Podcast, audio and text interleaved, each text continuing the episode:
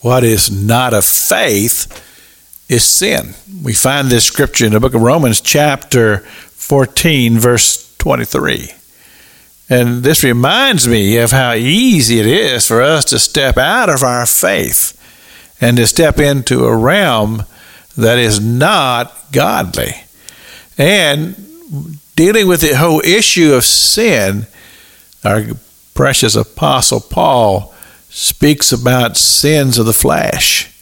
And uh, very specific about that type of sin. Because he says that any other sin is from without, but the sin that has to do with the body itself, and that would be in the areas of lust and finding ourselves participating in things that would be immoral. He says those sins are of great consequences because we are the temple of the Holy Ghost. And just think about this for a moment. Think about things that you wouldn't do in a church building. You say, well, oh no, we would never do that in a, in a church building. Well, think about it. For what the scripture says to you, my friend, you are the church building. You are the church. The Word of God says you are, and that the Holy Spirit dwells in you.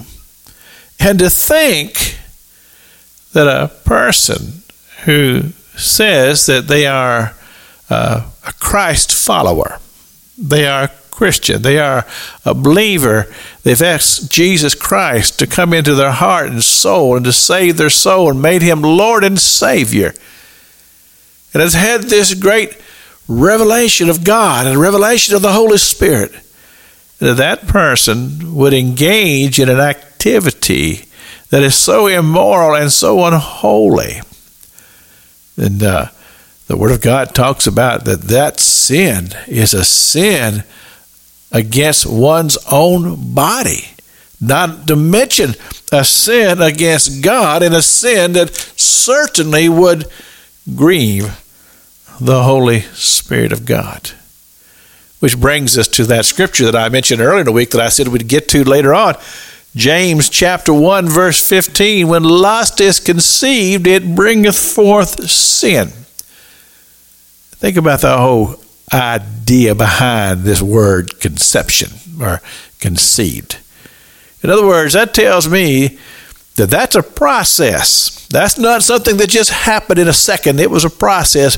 In other words, a thought came into your mind. Now, that thought, when it came, uh, we'll cut you some slack on that. But do you allow that to remain in your mind and in your heart, or do you deal with it? Well, it comes back to, as I've said before, confession. In other words, that thought came into your mind, and immediately I'm on top of this. Devil, I rebuke you in the name of Jesus, and I take authority over that very thought that came into my mind.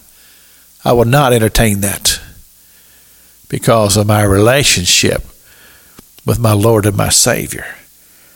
And so, by continually, every time the enemy comes, you take authority through your confession and you deal with the devil because the Word of God says if we draw nigh to God, resist the devil, he will flee.